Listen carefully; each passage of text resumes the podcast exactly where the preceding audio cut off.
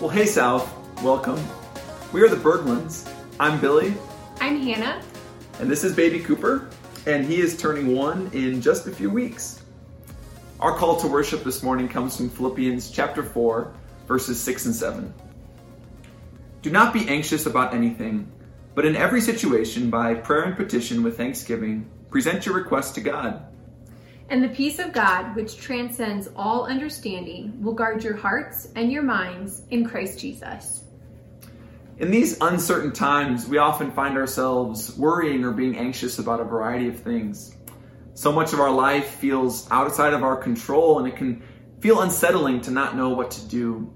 But I think these verses serve as a great reminder for us that no matter what we're feeling or experiencing, our doubts, our fears, and worries, we can bring them all to God, and the true peace that only He can offer will fill our hearts and our minds. And so this morning, while we can't be together physically, we can still worship our God together all across the Denver area in our homes. Now, let's sing. Well, good morning, church. Thank you, Berglund family, for that call to worship. And what a beautiful reminder that no matter what the fears are that we have in this season of life, we can bring them all before God, bring them to His presence. And that's what we intend to do this morning. We, we intend to bring all of our fears, our anxieties, our joys into His presence and let His perfect love cast out fear and let reminders of His goodness cause our hearts to celebrate Him. Let's sing to Him.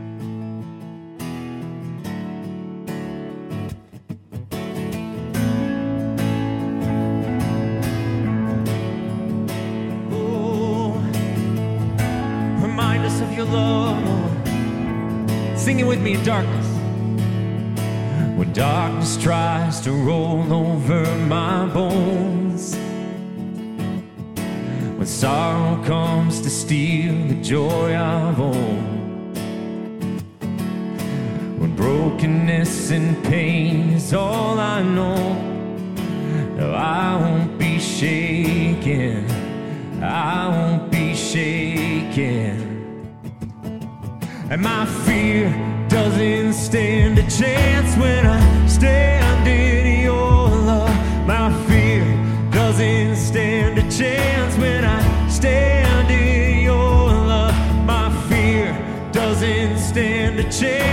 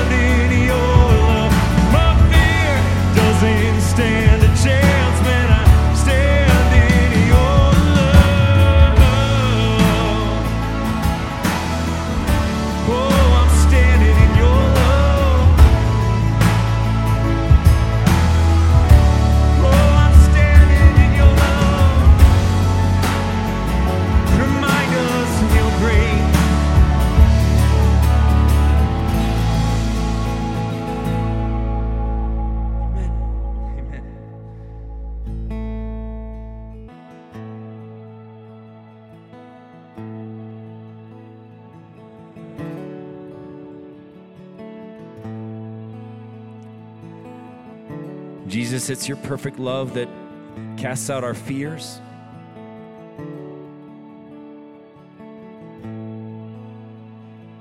So, right now, Lord, I pray that you would remind us of who you are.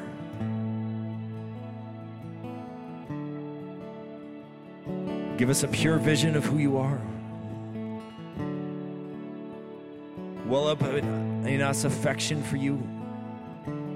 Restore the joy of our salvation.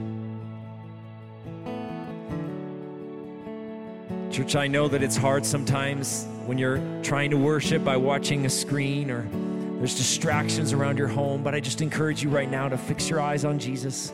Maybe close your eyes, drown out those distractions, and remind yourself of your great Savior and the love with which He loves you.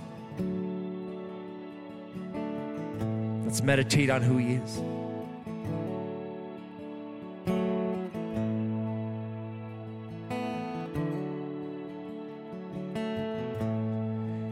Demonstrated his love for you and that while you were still a sinner, he died for you.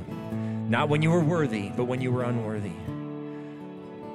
In the midst of all of our brokenness.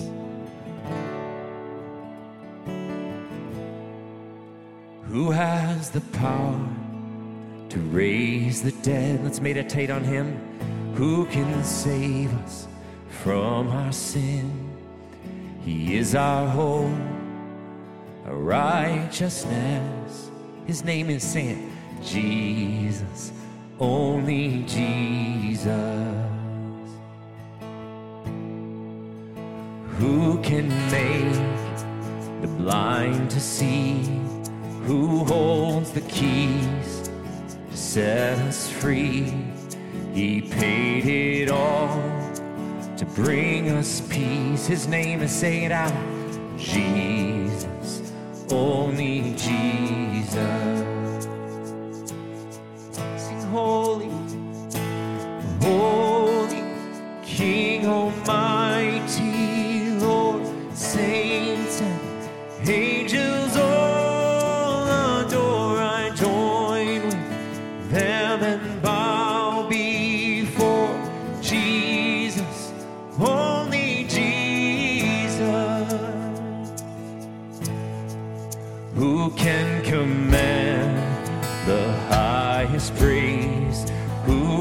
the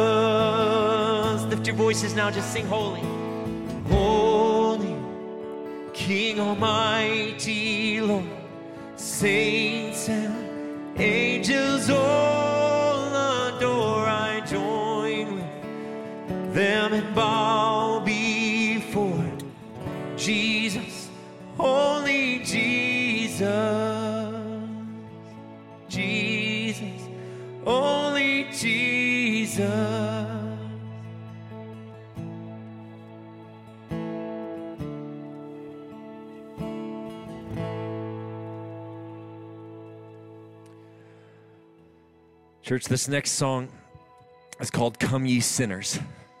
And I've been studying the concept of sin in the scriptures. And that's sort of a harsh word in our day and age, isn't it? To call ourselves a sinner. And culture wants to reject that idea. But In Scripture, it's such a beautiful truth, actually. It's a liberating truth because it, to acknowledge sin is to acknowledge need.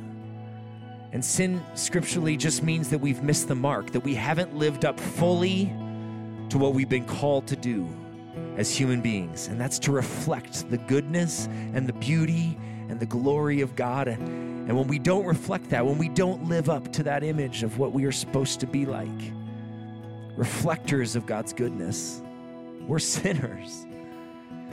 But the scriptures also clearly teach that God gives grace to the humble and he opposes the proud. And to, so to acknowledge that we are sinners is actually to acknowledge that we have need and that we fall short, that we miss the mark. So I'd encourage you, embrace that title. I'm a sinner in need of grace.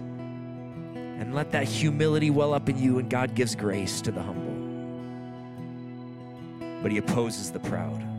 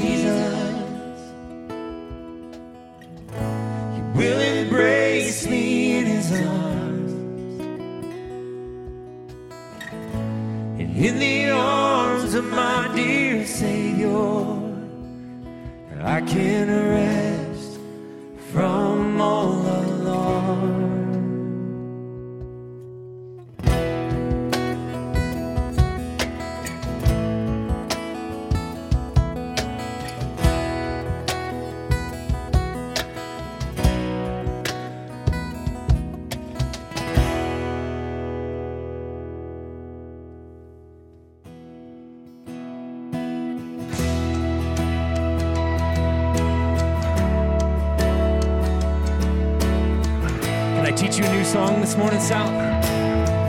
This is called Holy Water.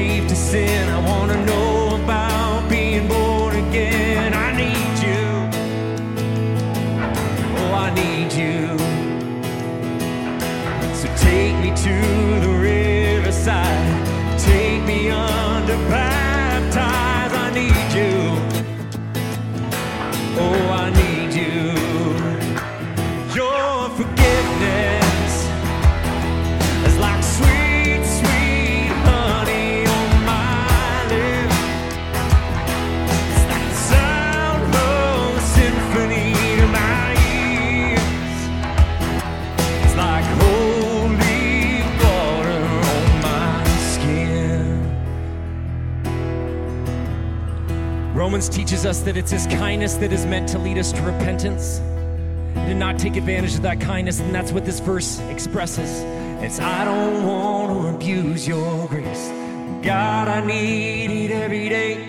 It's the only thing that ever really makes me want to change. Sing that again. I don't want to abuse your grace. God, I need it every day. It's the only thing Sing it again. I don't want to abuse your grace.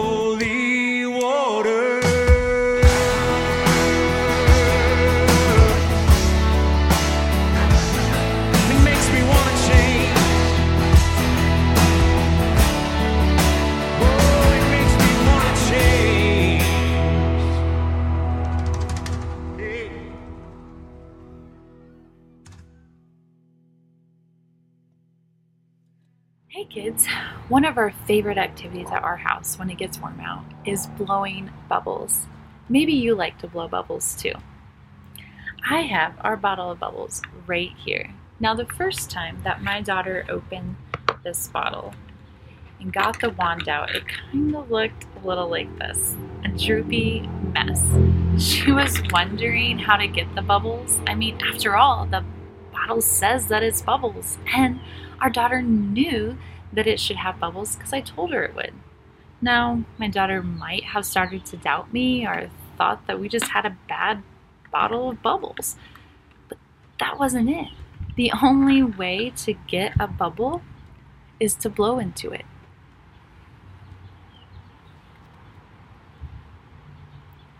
There isn't a bubble unless I blow life into the bubble. This is a beautiful reminder that we are all just like a bubble. The Bible says that God breathed life into us. And in the book of Genesis, we learn how God made so many things sun, and moon, and land, and even the sea, plants, animals. And when it came time for the humans, the scripture tells us in Genesis 1 7 that the Lord God formed the man of dust from the ground and breathed into his nostrils the breath of life. And the man became a living creature. Wow, this is a great reminder that life comes from God. He loved you and me enough to create us and to breathe life into us so that we could grow like a bubble and move and bring joy and light into the world. So the next time you blow a bubble, I want you to remember that God gave us life. He blew life into each one of us, not only because He loves us, but because each one of us has a purpose. You know, the thing about bubbles is that some will last a long time, and sometimes bubbles are short lived. But each one of them brings joy. Remember that you are a joy and a delight to your Heavenly Father.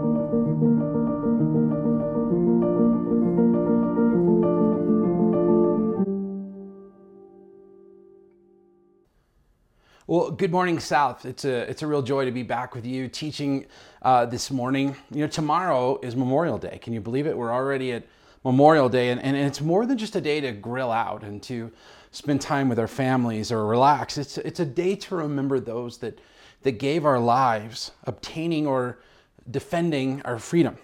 And I want you to think about that word, freedom. The, the First Amendment provides a real measure of freedom to protect our speech and religion and press and the freedom to assemble and more. And, and essentially, in our country, we're free to speak our minds. And of course, some people take that liberty more than others do. You know, growing up, most of us are, are taught that we shouldn't really talk about three key things politics and sex and religion. Maybe you heard that before. Why? Why shouldn't you talk about those? Don't go to a party and initiate a conversation around those. Why? Well, because they're topics that so easily divide. And here's the thing we're going to talk about all three of those topics over the next several weeks. So buckle your seatbelts, friends. It's going to be a fun ride. Today, I want to dive into one of the most divisive topics in all of our country today, and that is the topic of politics. Politics cause massive division. All you have to do is turn on the news to see that. And, and, I'd argue that our political arena is more divided right now than at any time in the last 40 years, at least since I've been alive. And, and if you look at nearly any vote in the House or the Senate, it's, it's divided neatly, almost always down party lines. See, families can be divided by these issues. For, for some families, Christmas and Thanksgiving, instead of being a, a joyous family time, are the time for the annual political debate. And some people really hate that. And it seems like we live in a world where, where nearly everything is politicized and weaponized in some way. Almost every topic, like border security and guns and education, religious freedom, abortion, human rights, and police, and even coronavirus. And on and on it goes. And so it's, it's bad enough during a normal season, the political divide in our country, but, but this year we find ourselves in an election year. And for some of you, your adrenaline is pumping right now, and, and the next debate feels to you like the Super Bowl, and you can't wait. You, you love politics, and you can't wait to engage in this season. Or maybe you're just excited to see what SNL does with these debates. For other people, you're thinking, I wish I had skipped this service that I'm listening to right now because I hate talking about politics. I hear you. For others, you're thinking, well, what's the, what's the big deal? I don't really care about politics. And I'm going to ask all of us to just hang with me this morning because I promise there's going to be something in my talk that, that will offend everybody. And I, and I, just want to remind you that I taught a few weeks ago about conflict and offense. And so go back and listen to that talk. I'm kidding. I'm hoping not to offend you. But you might be thinking, well, why are we talking about politics in church? That's a really great question. And I could say a lot of things like, well, you know, Christians need a lot of guidance on how to vote or to push back on certain issues. And, you know, that might be true. But here's the thing today, my focus isn't on teaching you how to vote. It's, it's not about what party you should belong to or what your stance on certain issues should be. My talk today is about how we can have relationships with people who can see things differently than us, how we can love and serve them, how we can work with them for the common good.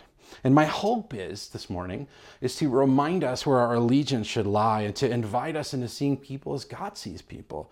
Um, to invite us to see the people that God has placed in our lives, to see things um, maybe differently than them, but to find common ground in love. See, the world we live in is very divided, isn't it? It's very black and white. It's very us versus them. It's very competitive, and, um, and often it's cutthroat. I mean, just look at campaign ads. And that is how most people expect one another to engage with politics. And I'm not saying that politics aren't important. Don't misunderstand me. I mean, in a democratic society like the one that we live in, they're incredibly important. But listen, politics are important, but they aren't the most important thing. Politics are important, but they're not the most important thing. So you, you can take the issue of politics and you can take all those hot button issues within that, and, and those naturally cause lots of division because there are lots of different opinions.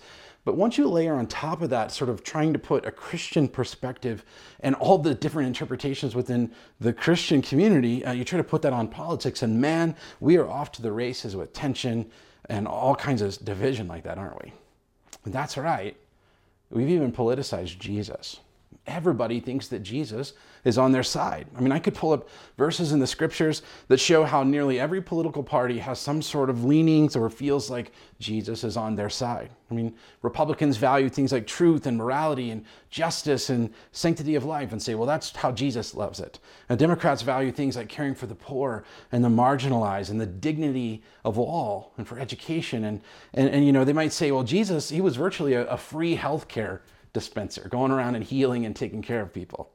Uh, libertarians might say that, well, you know, God gives us freedom and he respects that freedom, that God is a respecter of liberty, and, and on and on it goes. But here's the thing, and, and I want you to not miss this. This might be hard for some of us to stomach. Every party is flawed because they involve humans, and no party fully aligns with kingdom values. I'm just going to say that again. I want you to listen. Every party is flawed because they're led and involved with humans. And no party fully aligns with kingdom values. You see, no matter how much we want our political preferences to reflect kingdom values, they never fully will. They never will uh, be our savior. They never will be the place that we can fully trust because they're led by humans. And humans, as we all know, like you and I, have flaws. And because of that, there's a lot of political tension in our world. The thing is, though, this isn't new. Jesus faced political tension as well. I mean, he did address some political matters, but the thing is, we can see that he actually got caught in the political crossfire of his day. And in his day, there were three prominent political parties, and all three of them hated one another. There was the Jewish theocracy, the Sanhedrin. They were, they were ruled by the law of Moses, but they also held political office and had some measure of political power. Uh, and by the way, they killed Jesus. So there was Jewish government, but they were also under Roman rule. And, they were an occupied people. And so the man named Pilate, you may have heard of him, was the governor of the region. And he was the representative for the Roman rule. And, and then there was this puppet king named King Herod, and he was responsible to rule over the Galilean era, area. And the thing is, the Jews hated Rome for lording over them, and they hated Herod because he was a traitor. They felt like he sold out to the Roman government. And Herod despised Pilate for lording over him, and Pilate despised Herod because he was Jewish. So, three different groups, three different opinions, all arguing over one another and fighting for power and control. Does that sound familiar to you? Well, it should, because it's not too different from our day, is it? You know, God foretold all of the political fear mongering. God, way back in the Old Testament, as He established the, the Jewish nation four or 5,000 years ago, he, he, he foretold of all this political fear mongering and how He would actually use that for His purpose. About 4,000 years ago or so, when, when God formed the Jewish nation, He formed it through Abraham and Sarah, who had Isaac, who had Jacob, and then ultimately who had Judah. And in Genesis 49:10, we see that the scepter wouldn't depart from Judah until the coming of the one to whom it belonged. That's sort of basically a way of saying that their rule and authority wouldn't leave the Jewish nation, until the Messiah comes. So fast forward a couple of thousand years. See, until Roman occupied the territory, Jewish people still had some measure of rule and autonomy. Even when they were cap- captives in Babylon, they still were allowed to be judges over their people. But around 7 AD or so, that all ended because of Roman captivity, Roman oppression. In fact, in the Jewish Talmud, it says, Woe to us, the scepter has been taken from us, and the Messiah has not appeared. So they felt like, Woe to us, power has been taken and the Messiah is nowhere to be found. The prophecy is not right. Something is wrong here. See, they, they lost their ability to rule and reign fully, but they thought that this prophecy had failed because they didn't realize that the Messiah, Jesus, was living among them. He just hadn't shown himself yet.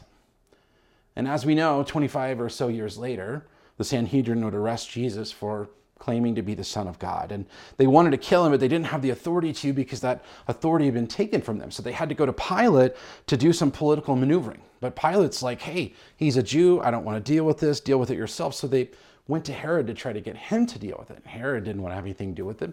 And so he brought him back to Pilate. Let's look at John chapter 18, the Gospel of John chapter 18, starting in verse 33. Here's what it says. Pilate then went back inside the palace, summoned Jesus, and asked him, Are you the king of the Jews? Is that your own idea? Jesus asked, or did others talk to you about me? Am I a Jew? Pilate replied. Your own people and chief priests handed you over to me. What is it that you've done? And in verse 36 is really interesting because Jesus starts to talk about his kingdom. He says, My kingdom is not of this world. If it were, my servants would fight to prevent my arrest by the Jewish leaders. But now my kingdom is from another place. So Pilate says, You are a king then. And Jesus answered, You say that I am a king. In fact, the reason I was born and came into the world is to testify to the truth. Everyone on the side of truth listens to me. It's fascinating. See, Jesus opens, uh, openly owns the fact that he has a kingdom. And then look at Pilate's response just in chapter 19. The, the, Jewish leaders insisted we have a law, and according to that law, he must die because, because he claimed to be the Son of God. When Pilate heard this, he was even more afraid. And he went back outside the palace. And where do you come from? He asked Jesus, but Jesus gave him no answer. Do you refuse to speak to me? Pilate said.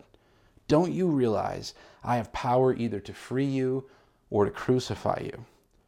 Jesus answered, You would have no power over me if it was not given to you from above. Therefore, the one who handed me over to you is guilty of a greater sin. Did you catch that? Here's Pilate the ruler from Rome saying, I can either let you free or I can kill you, right? See, one of the reasons that the Jews missed, missed, the Messiah is that they thought he would take over the political systems of the day. He would overpower Rome, that he would, would become the political king of the era, including Rome and including Herod. And see, Jesus could have responded. Uh, his disciples could have fought Rome, but, but his response to the political authority shows his hand. It shows his intention. He, he says that the only reason that Pilate has any kind of authority is because he's been granted that authority from above. What is Jesus saying here? Listen, he's saying, I'm not worried about the political system of the day. I'm not worried about which king is in authority right now. I'm not worried about the parties and all those sorts of things because my kingdom is above all of those things. See, we can get so hung up on who's elected. We can get so hung up on what decision was made by a leader and what party is doing what. Every election in my lifetime, I've heard people around me say, this is the most important election in history. And you know what? It might be, but it's never an election that God is not in control of or God doesn't have the ability to use for his own good. See, Jesus, instead of coming uh, against the politics of the day and using politics to win, he didn't run a campaign. He, he had a kingdom. Instead of that, he had a kingdom that was rooted in love and in moving all things toward wholeness and shalom, all the creation, not rooted in politics. In fact, he allowed the political system of the day to kill him. So, what does that tell us about how we should engage in politics? And beyond that, what does that tell us about how we should invest our time and how we should interact with people who believe differently than we do about politics, people who see things differently politically than we do? Should we argue? Should we fight? Should we try to dehumanize others who don't believe the same as we do, all in Jesus' name? Here's the thing if you're not a follower of Jesus yet, you can do whatever you want. But listen, if you are a follower of Jesus and you want to live in his way, with his heart, you have to remember that Jesus didn't act that way, and neither should we. And I want you to think long and hard about this statement. We need to remind ourselves that Jesus is the king. And Our first allegiance should be to him, not to a party or a policy or an issue. Jesus is the king. He's our first allegiance above party, policy, issue, above United States of America, above anything else. Jesus is the one to whom we should have our first allegiance. And for some of us, this is a no brainer. It's a, well, yeah, yes, and amen. But listen to me, this is really easy to get wrong. See, some of us have our fingers wrapped so tightly about our around our political ideology or our party affinity that that and we think that our party most reflects Jesus that we struggle to let it go. Or, or, or we can believe what I said, but not actually do anything differently. I think one of the greatest threats to the church having a voice in this season in the world, um, having a voice to a hurting world, is mistaking allegiance to a party or a policy or a platform for allegiance to Jesus. And when Christians marry a platform more than they have allegiance to Jesus, we're all in trouble. And I believe it causes the church to, to lose her voice when she sides with the party. And nationalism dilutes the power of the gospel. Why? Because Jesus is our king. And our first allegiance should be to him, not to a party or a policy or an issue.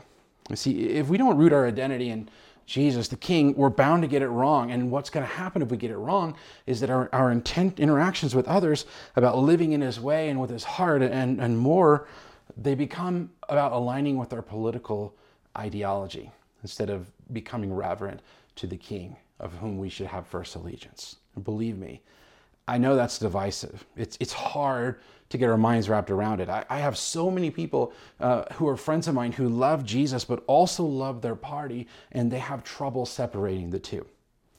A few weeks ago, there's a pastor in New York City um, that I really admire, and he posted something on Facebook, and I reposted it. And I want to share with you what he said. He, it said, Any person who fits neatly in a political party does not fit neatly in the kingdom of God. To fit neatly is not a call to political escapism or a word of judgment against those registered with a political party. Rather, it's a recognition that for those in Jesus' kingdom, any party is ultimately much too constricting a space to find oneself in. To fit neatly, in my mind, means a few things. One, you believe your political party has all the answers to the world's problems. Two, you find it difficult to criticize your own party. Three, you place your ultimate hope for the healing of the world in a party. And four, your social imagination is shaped more by political talking points than the gospel of the kingdom. So, mic drop, right? It really made me think, and I really resonated with what he said. I, I so believe in the kingdom of Jesus, and, and I guess I, what I expected was a bunch of hearty yes and amens. But instead, I was blindsided by the comments I got and, the messages I received blasting it and people arguing about it. And people skipped right over what he said and went right to arguing about COVID or other issues that made their responses very political, and, and more or less claiming that Jesus was on their side. Jesus stood before Pilate and said, My kingdom is not of this world. Meaning, there's something that's happening that's higher than local and state or federal politics, that the kingdom of heaven is alive and well. And so, when Jesus was asked essentially what mattered most to God, he didn't respond with the political answer. No, he responded with the deeply personal human answer. Look at Matthew 22, starting in verse 37. We've talked about this verse a lot in this series. Jesus replied, Love the Lord your God with all of your heart, with all of your soul, with all of your mind. This is the first and greatest commandment. And the second is like it love your neighbor as yourself. All the law and the prophets hang on these two commandments. Did he say love your neighbor as yourself and, unless they're pro choice or unless they're pro life? The question is how do we love our neighbors as ourselves if we value our political persuasions above anything else? See, it, it's clear from reading Jesus, from Jesus' interaction with people, that people are more important to God than politics. I'll say that again. People are more important to God than politics. And that's right. You might not see eye to eye with your neighbor or your brother or your sister or your aunt or your coworker. You, you might view politics through completely different lenses. And so does that give that does that give us a pass from Jesus from loving them and building a relationship? No. I can promise you this. Listen, if you would learn to love people despite your differences, if you would learn to listen to them and get to know them for who they are and not just for what they believe, if you look beyond those things to find common ground with them, they'll notice and it'll build a bridge to their heart, and God could really use it to do a work in their lives. Who doesn't want that? I think if we're honest, we all do. But the only way that we can do that well is to understand our own identity in the correct light. You see, Paul, speaking in Philippians chapter 3, he, he made it clear that we should see our citizenship in a different light. He reframed the idea of where we find our citizenship. Look what he says in Philippians 3, verse 20. He says, But our citizenship is in heaven, and we eagerly await a Savior from there, the Lord Jesus Christ. What did that say? Our citizenship is American, Republican, Democrat? No, he said our citizenship is in heaven. That, that is first priority. And by the way, uh, by the way of heaven or the kingdom of God, it's very different than the political systems of our planet, of our nation, of the world. Listen, friends, if we could really sink our teeth into this, if, if we'd understand that our allegiance is to the king, and to his kingdom, that his way, his heart gets the highest priority, and politics would pretty much pale in comparison to that. And if we could really get that, if we could see people as God sees them, not as Democrats or Republicans, not as those who hold fast to this issue or that issue, but as beloved humans created in the image of God. Listen, God can use the worst kings to bring good on this earth. He's already at work. He's not surprised by what's happening in the world. He's already healing and mending relationships and drawing people to himself and moving things towards shalom. He, he doesn't need government to do that. The government isn't the savior of the world, Jesus is. And he rules and reigns not through political systems primarily, but through something far more beautiful his church and his people. That's you and that's me. Now, before you email me and tell me I'm wrong that he rules and reigns through politicians and parties, don't get me wrong. God uses all of those things for his glory, despite their many flaws, but he works all things for good. But listen, he's, his plan for the redemption of mankind wasn't through politics. It kicked into high gear almost 2,000 years ago when he started what? The church. Which means if you're a follower of Jesus, you're a part of the church, which means that you're a part of his plan to bring shalom and healing into the world. See, I think it's an indictment upon the church that we need government to do all of these sorts of things, that people are languishing uh, in, in political wasteland. If the church doesn't take seriously her role to be a force for good in the world, to love people and to move them toward shalom. And what that means is you have a responsibility not to dehumanize people because of their political beliefs, but to learn to give them the dignity of getting to know them and loving them despite what they might believe. And if the one who you claim to follow didn't feel a need to fight, to argue, and to defend his kingdom, well, frankly, we shouldn't either.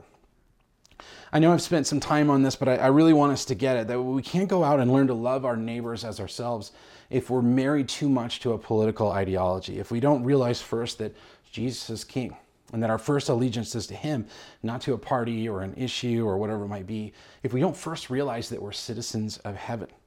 You want to be countercultural? Don't argue about politics. Meet people where they are. Learn to live in such a way that looks different than other people live. And I can promise you that when the election is over, if you do that, if you spend time getting to know people and invested in friendship despite your differences, those who you don't see eye to eye with, they'll remember that when their life hits a snag. And they might actually want to talk to you about Jesus then because you didn't alienate them over politics. Listen to Peter's words. In 1 Peter 2, he says, Dear friends, I urge you as foreigners and exiles to abstain from sinful desires, which wage war against your soul. Live such good lives among the pagans that, although they accuse you of doing wrong, they may see your good deeds and glorify God on the day he visits us. Submit yourselves for the Lord's sake to every human authority, whether to the emperor as the supreme authority, or to governors who were sent by him to punish those who do wrong and to commend those who are right. For it is God's will that by doing good, you should silence the ignorant talk of foolish people. Peter reminds us that, that although we live here as foreigners and exiles, that's really who we are. We're, we're not citizens of this world, we're, we're not of this world. But he doesn't give us an excuse or a cop out. He actually admonishes us to live such good lives among people who don't know God that they might see our good deeds and glorify God. And he tells us to, to submit to every human authority and says it's God's will that by, by doing good in the midst of all of that, that you would silence the ignorant talk of foolish people. Living a life that honors Christ, despite the political landscape that we find ourselves in, is pleasing to God. It actually draws people to Him, is so different than what they're seeing on Facebook and what they're hearing on TV. And so, hopefully, by now, the first thing we will all remember is that Jesus is Lord and that we're citizens of heaven. And because of this, we can rise above politics to, to build friendships with those who aren't like us politically. Well, how do we do that?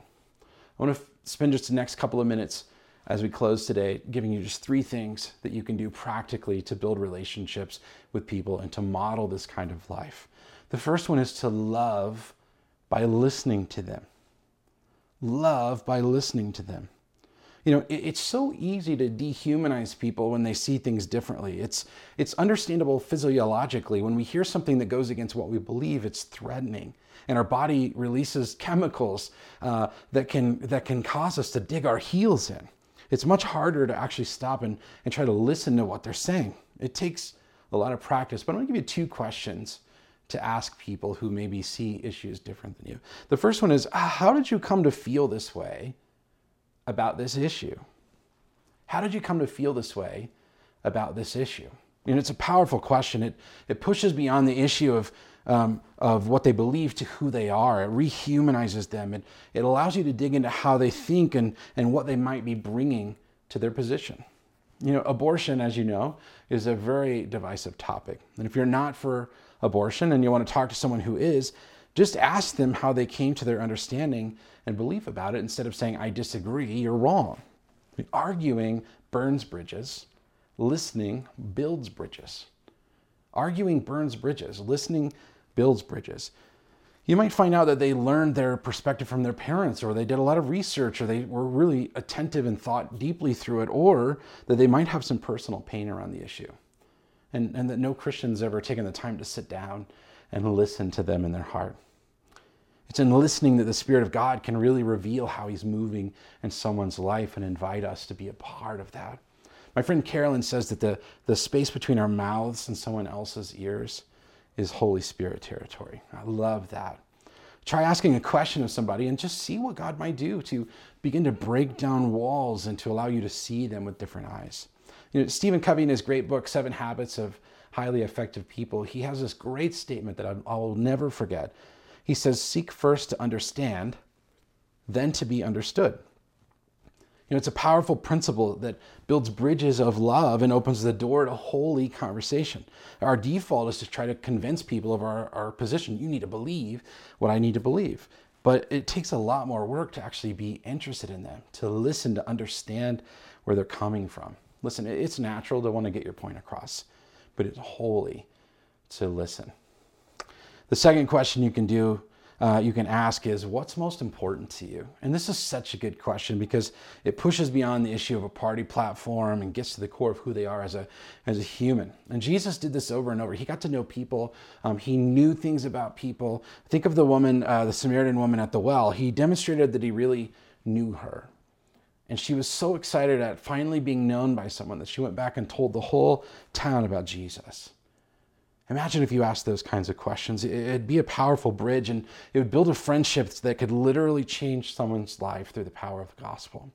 So, practically, you can love someone by listening to them. A couple of other things, real quick. You can model healthy submission to authority. And I'm just going to be honest and vulnerable. This is the hardest thing for me personally to get. I, don't always like what our national leaders say. I don't always agree with what they say or how they treat others. I, I read Peter's admonition to submit to our authorities. Paul said it. He said in Romans 13, he says, Let everyone be subject to the governing authorities, for there is no authority except that which God has established. The authorities that exist have been established by God. And I'll just be honest, I really wish that wasn't in the scriptures because it's just really hard sometimes. I get frustrated sometimes. How about you? I don't want to submit to those in authority. There are times I don't want to pray for people in authority, but I also can't argue from the scriptures that God allows them to be there and that He uses them for His good purposes. I might not like it, but it's true. And I got to be honest and say, as I was studying for this and thinking through this, uh, it was hard this week. It's it's hard to teach on something that I'm struggling to do well at times, and so I'm not standing from a position of I've nailed this. I'm standing I guess, in front of you uh, from the position of I'm an apprentice of Jesus who's got a lot of work to do in this area. And I also think it's an important part of my own formation. And, and what I'm trying to do this week is instead of running from it, I'm trying to step into it. And, and I'm going to add praying over our leadership as a practice for myself this week because it's the opposite of what I naturally want to do.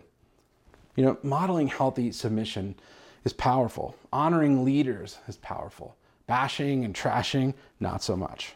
Listen, don't get me wrong. I'm not saying that it's bad to stand up for, for injustice. It's absolutely uh, good to stand up for that and not remain silent. But I'm saying that trusting God, um, that He is using those in authority, even if we don't always see it, and pray for them and honor them and speak out against injustice itself when you need to, and do it in a godly way. So we, we can be practically, we can love people by listening to them getting to know who they are. We can, we can model for them the way that we submit to authority and that we pray for our leaders. And finally, the last thing I want to encourage us to do is to watch your mouth.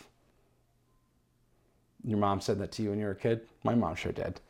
You know, I've been really disappointed these last few months in, in Christians who leverage their voice to cause fear among others, who who badmouth leaders in unhealthy ways, who cause division and anxiety and fear, and instead of introducing people to the person and the work of Jesus. But Paul tells us in Ephesians 4, he says, Do not let any unwholesome talk come out of your mouths, but only that which is helpful for building others up according to their needs, that it may benefit those who listen. Do not grieve the Holy Spirit of God, with whom you were sealed for the day of redemption if you're talking trash about leaders all the time or, or other people who see things differently than your perspective, stop it. If you're reposting things, slamming other leaders constantly, stop it. If you're posting things that aren't true, stop it. If you're contributing to the noise and causing fear and, and joining in on fear mongering, stop it. God has not given us the spirit of fear. And I want to challenge you to do as Paul says to leverage your voice to build other people up. Not fear mongering, not picking sides, not tearing down. Standing up to injustice, yes, but not tearing people down just because they disagree with you. Think about this. If, if everything I said today, if you were able to shift your mindset in this season, to, to remember that you're a citizen of heaven, and your first allegiance is to Jesus, not to a, a party or a policy or an issue. And, and to remind yourself that people are more important than politics and to, to love people by listening to them, to really getting to know their story, to investing over the long haul by listening and getting to know them, to, to model healthy submission to authority, to watch your mouth. If you were to do all of those things, you'd definitely be countercultural. You'd, you'd be living in the way of Jesus with the heart of Jesus, and, and you'd be building, building bridges and opportunities to model and share the love of Jesus in the way of Jesus with his heart. Friends, you're citizens of heaven, of a kingdom that's so much higher, so much more powerful, so much more loving, so much more beautiful, so much more benevolent than any kingdom on earth. And Jesus invites you and I to live as citizens of that kingdom and to build bridges of love and relationship with others, even with people who don't see eye to eye politically. Imagine if followers of Jesus really lived that way. Well, what it might do to the neighborhoods we live in, to the city that we live in, to the state we live in, to the country we live in. And it might sound like a pipe dream. It might sound like, well, that could never happen. But listen, instead of depending on the govern- government to, to be the, the voice and the instrument of love, we should be doing that. Love greater than politics. That's what this uh, this idea of love greater than politics is about is rising above that to see people with fresh eyes through the eyes and the lens of Jesus. Um, and instead of contributing to the noise, instead of contributing to the problem, pointed people toward Jesus, invited people to see the one who's above all the issues. If we invited people to see this Jesus that we talk about, what Jesus does and what he invites us into. And if we invited them also to live as citizens of heaven under the kingship of Jesus, I can promise you we'd see our communities transform right around us. Let's pray. Oh, Jesus, I'm just grateful for your invitation to join you in your kingdom. Lord, would you break the shackles of fear and adherence to things that aren't honoring to you, of putting other things in front of you? Lord, that is an idolatry. Lord, would you help us to see you as King? And would you help us to make you our first allegiance? And as an overflow of that Holy Spirit, would you help us to see our neighbors and our friends and our family with your eyes in love? And to help us to have a, an interest in them, to ask them questions, to get to know them, to, to care deeply for them despite our differences. Lord, give us inroads to talk to people and make deep relationships with people who see things different, that we might show them the love of Jesus and invite them also to become citizens of heaven. And Lord, for injustice, we just praise you and thank you that you are a God of justice and pray that you continue to, to bring justice to this earth. May shalom reign. In Jesus' strong, powerful name. And together this church said, Amen. You know, we have a very special musical guest today singing an original song, and I'm going to invite you to, uh, to listen to the words of this song. And while we're listening, let the Holy Spirit work in you. And if you've made your political party above Jesus, would you allow the Spirit to right the ship on that? If you've made your goal to convince people instead of to love people and to listen, would you allow the Holy Spirit to right the ship on that? If you've not been submitting to authority, if you're rebelling against authority, would you let the Holy Spirit right the ship on that and begin to pray for your leaders? Um, I'm going to ask you to just listen to the words of the songs and surrender your allegiance and your ideas, your politics, to Jesus and trust that He's at work in this world, that His justice rules and reigns throughout all of the universe. Let's sing. Hey, South Fellowship. Uh, my name is John Guerra. I just wanted to share a little bit about um, the song Citizens that I'm about to sing for you. It is a song that I wrote, um, and it is a song that uh, doesn't present a lot of answers. It's a song that asks a lot of questions. And um, when we read in the Psalms um, David uh, asking questions, what we realize is that questions can often be a um, pathway to God as well. Not that we live in our questions or our uncertainties, no, but but but those can actually lead us sometimes not necessarily to answers because some things are so dissonant and some questions and some problems are so um, uh, it, it's so uh, unknowable, and, and, God hasn't made it very clear to us. So some questions don't lead us to answers, but they do lead us to the presence of God. They lead us to deeper communion with Him because we're directing our uncertain, full throttle humanity towards Him. And that's kind of what this song does. Um, it's a song about justice. Um, wouldn't we all like a little bit of justice? I mean, turn on the news and it's like there's so much injustice. There's so much to worry about. There's so much to complain about. There's so much to lament. There's so much to cry about. Um, the tricky thing about justice is that um, as many people as there are um, asking the question, and as many people as there are answering the question, um, that is is many different uh, definitions of the word justice that we will find. And what we find in Scripture is that, in fact, um, God's justice is not man's justice. When Jesus says, um, Jesus says in, in the book of Matthew, if somebody hits you, turn them the other cheek. Um, that's not just. He says, if somebody takes your cloak, uh, if, if somebody takes something from you, turn around and give them your cloak as well. That that's not just. When Jesus is dying on the cross, he um, he doesn't pray for the apostles. He prays for the people who are killing him. Forgive them, Father, for they know not what they do. That is the most unjust thing in the world. And yet, and yet, and yet, it is an image of a higher justice. It, it is an image, and, and really it's emblematic of the justice of God, which is unconditional love in the middle of man's injustice. And that is what we have as our model, and that is what we have um, as, as the path. And, and it is an impossible path, truth be told. Who can who can say to their enemies as they're um, killing and torturing them, Father, forgive them? Who could say that? I, I know for a fact I would be cursing them. I would be trying to get myself off that cross, but not, but not, not Jesus. Um, and so, what is it that um, that that leads us to that cruciform love?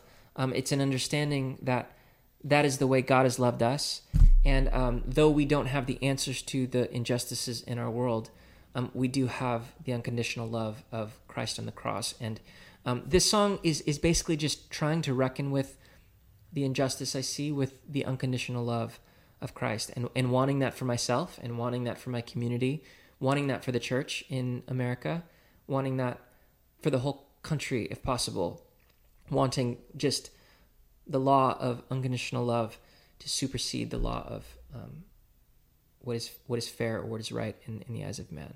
So it is a um, it's a it's, it's a heart cry song, and I and I really hope that you that it it, it is it gives you some language um, and some expression for uh, your own heart as well.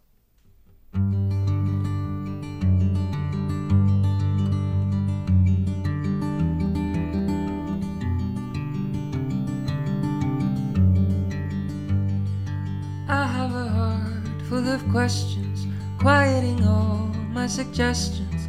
What is the meaning of Christian in this American life? I'm feeling awfully foolish, spending my life on a message. I look around and I wonder, ever if I heard it right. Coming to you cause I'm confused, coming to you cause I feel used, coming to weep while I'm waiting. Tell me you won't make me go. I need to know there is justice, that it will roll in abundance, and that you're building a city where we arrive as immigrants. You call us citizens, you welcome us as children home.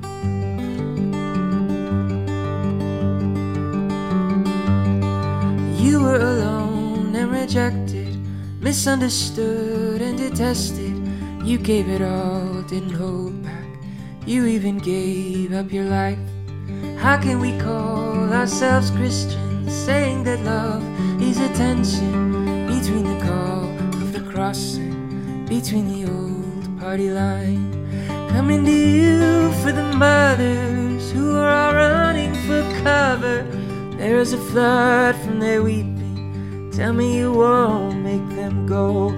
I need to know there is justice, that it will roll in abundance, and that you're building a city where we arrive as immigrants, and you call us citizens, and you welcome us as children home.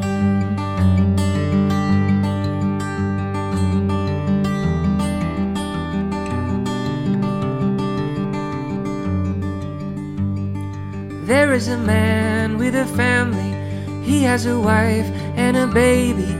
He broke the law just to save him. Working for three bucks an hour. Truly, you said we were equal.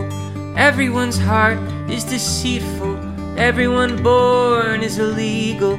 One love is the law of the land. Coming to you for the hungry, eating the scraps of this country. Didn't you swear you would feed them? Tell me you won't make them go. I need to know there is justice, that it will roll in abundance, and that you're building a city where we arrive as immigrants. You call us citizens, and you welcome us as children home.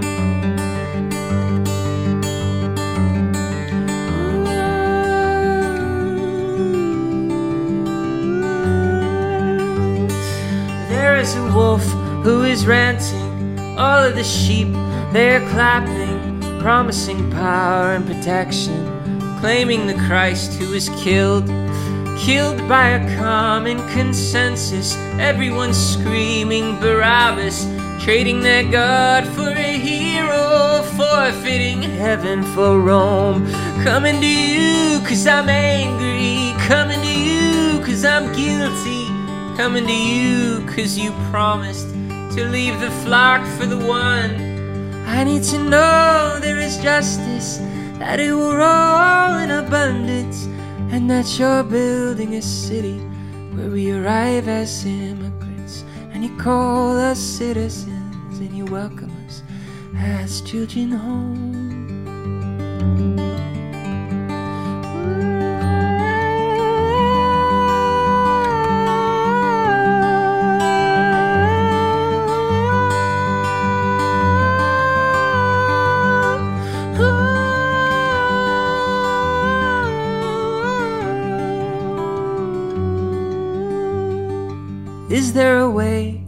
Love always, living in enemy hallways?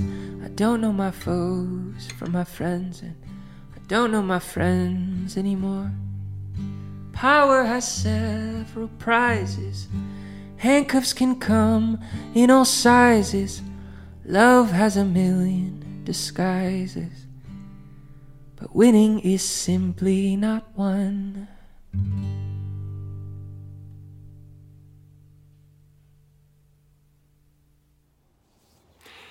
Hey, folks, thanks so much for joining us and for being part of our worship this morning. And Larry, thanks for those, uh, those thoughts that you shared, the challenges that you gave us. You know, living in the way of Jesus with the heart of Jesus. Well, that's what we're all about here at South, and we want to grow in that. So thanks, Larry. Um, challenging thoughts. Um, hey, I want to share a, a few quick announcements with you all. You know, this is Memorial Day weekend, and um, a great time for us to be able to reflect on the freedoms that we have in this country and to be grateful to our God for how He's provided for us. Um, hey, part of those freedoms are the fact that we can be a church together. And, you know, we've got some fun things planned this weekend or this week. Um, Amy, and her crew have planned a, a, movie night on Friday night. And you're probably saying, how can we do a movie night? Well, we're going to have a drive in movie. It's going to be a drive in theater that she's going to produce over at our parking lot at the church. And in case you forgot where our church is, it's 6560 South Broadway. We encourage you to come on Friday night at 7 o'clock. They're going to be showing the movie Wonder Park. It's going to be a ball. I've never seen it, but it's going to be fun. Um, we're just asking also if you come, it's free, but if you could bring a donation for the food bank, that would be terrific. The food bank's doing a great ministry during these times, and that'll just help support them. You're probably seeing over in the chat line right now just some ideas of what you can bring for the food bank ministry itself. Uh, so we hope we see you Friday night. Also on Friday, uh, we're going to be having a support group starting, one that we've had in the past, but it's a very important support group called Grief Share. Grief Share. If you've lost someone dear to you or near to you, and you're processing through that loss, that grief, um, this support group gives you some tools, some strategies on how to deal with your grief. Everybody's grief is unique. Uh, yeah, please don't think that you're going to be stuck into a box and uh, be given some easy solutions. No, but you're going to find people who love you, who walk with you, who help you. Uh, I'd encourage you to be part of that. If you'd like to be part of Grief Share, uh, it's going to start this Friday, the 29th, and uh, you can see some uh, links over on the chat line, or you can go to our website or our app and be able to sign up for that Grief Share on this Friday. We're also going to be having some other support groups throughout the summer uh, groups dealing with stress and anxiety, maybe some groups that will help with uh, relationships and marriage. Um, so be staying tuned for that too. Um, again, thank you so much for joining us today. You know, I just want to say one big thank you, a big shout out to all of you. Uh, normally, this coming week, we have something called Family Promise, in which we will house four to five families, homeless families in our church, who are working together to be able to get off the streets. Well, those families have to be housed now and sheltered in a motel where uh, they're kept, kept safe during this time. Uh, but we've been asked to raise money to be able to cover that week for them.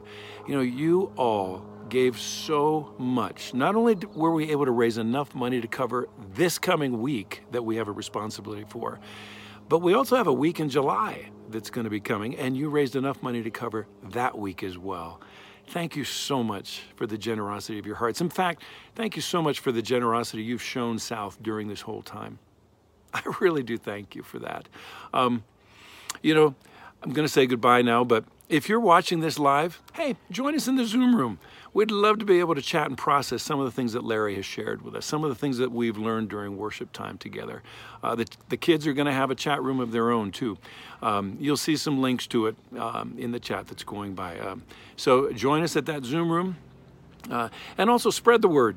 We'd love to have more and more people join us on Sunday morning. You know, it's, it's one of the things about this time. Uh, we're online. People can come from all around the world to join us. So spread the word and invite your friends uh, to come on Sunday morning. Again, thank you so much. Thank you so much for coming and joining us. Let's, uh, let's grow together as we learn how to live in the way of Jesus with the heart of Jesus. Hey, have a great week. We love you. Bye bye now.